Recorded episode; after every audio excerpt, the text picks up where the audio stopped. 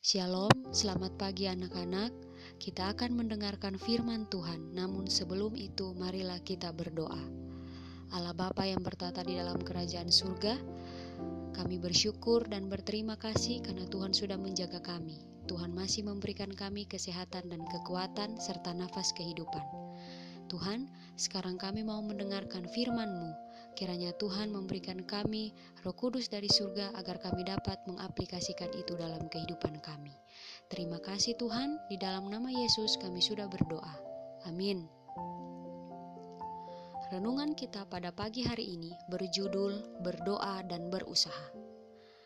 Terdapat di dalam Alkitab 1 Samuel 17 ayat 45 dan ayat 46.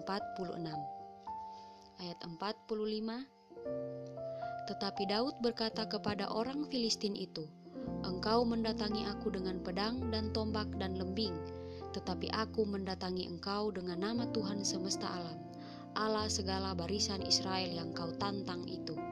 Ayat 46, Hari ini juga Tuhan akan menyerahkan engkau ke dalam tanganku, dan aku akan mengalahkan engkau dan memenggal kepalamu dari tubuhmu Hari ini juga aku akan memberikan mayatmu dan mayat tentara orang Filistin kepada burung-burung di udara dan kepada binatang-binatang liar, supaya seluruh bumi tahu bahwa Israel mempunyai Allah. Sudah tinggal sebulan lagi akan ada kompetisi basket, tetapi Dino tidak mau berlatih dengan sungguh-sungguh. Saat ia ditegur, ia cuma bilang, "Pokoknya kita semua berdoa, pasti beres." Dengan gaya yang sok mengerti. Dino lalu menceritakan ke teman-temannya bagaimana Tuhan kasih kemenangan mutlak saat Daud ketika dia bertempur melawan Goliat. Kalau Daud tidak punya pengalaman perang bisa menang, apalagi kita yang lumayan pintar bermain basket. Satu kesimpulan yang tepat untuk Dino adalah salah.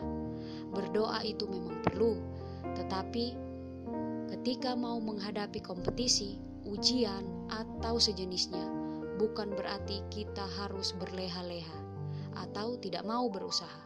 Ingat, setajam apa pun pisau, kalau tidak pernah diasah, pasti akan tumpul. Itulah kenapa kita tidak boleh malas berlatih, walaupun kita sudah ahli. Dino juga salah soal kemenangan Daud.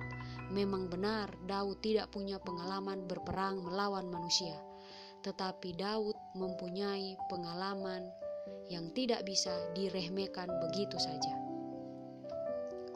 Sebelum melawan Goliat, Tuhan sudah melatih Daud di sebuah medan pertempuran, yaitu di tempat di mana dia mengembalakan domba-domba milik ayahnya. Tidak tanggung-tanggung, Tuhan memberi lawan yang amat berbahaya, yaitu singa dan beruang.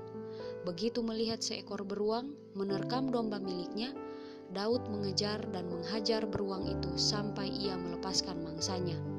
Begitu juga ketika singa menyerang, segera Daud menangkap, menghajar, dan membunuhnya.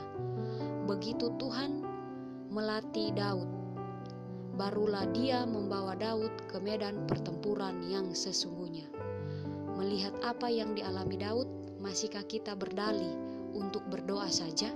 Tidak mau berusaha, sebuah kemenangan yang mudah diraih tidak akan memberikan kepuasan hati. Itulah kenapa tidak mungkin Tuhan memberi kemenangan kepada kita tanpa menyia-nyiakan kemampuan kita. Selain berdoa, Tuhan mau kita berusaha. Untuk meraih kemenangan, keduanya harus berjalan seimbang dan beriringan. Pada pagi hari ini, Miss mau mengajak kita untuk selalu berdoa dan berusaha. Ora et labora. Jangan menjadi seseorang yang malas. Ketika kita menginginkan nilai yang baik, maka kita harus bekerja keras dengan belajar. Tuhan mempunyai nilai untuk kita. Ketika kita selalu mengandalkan Tuhan, kemudian kita lakukan dengan bekerja. Sampai di sini renungan pagi kita. Kita akan menutupnya dengan berdoa.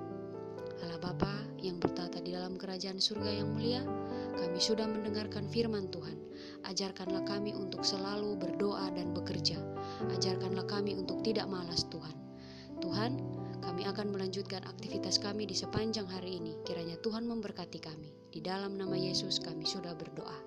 Amin.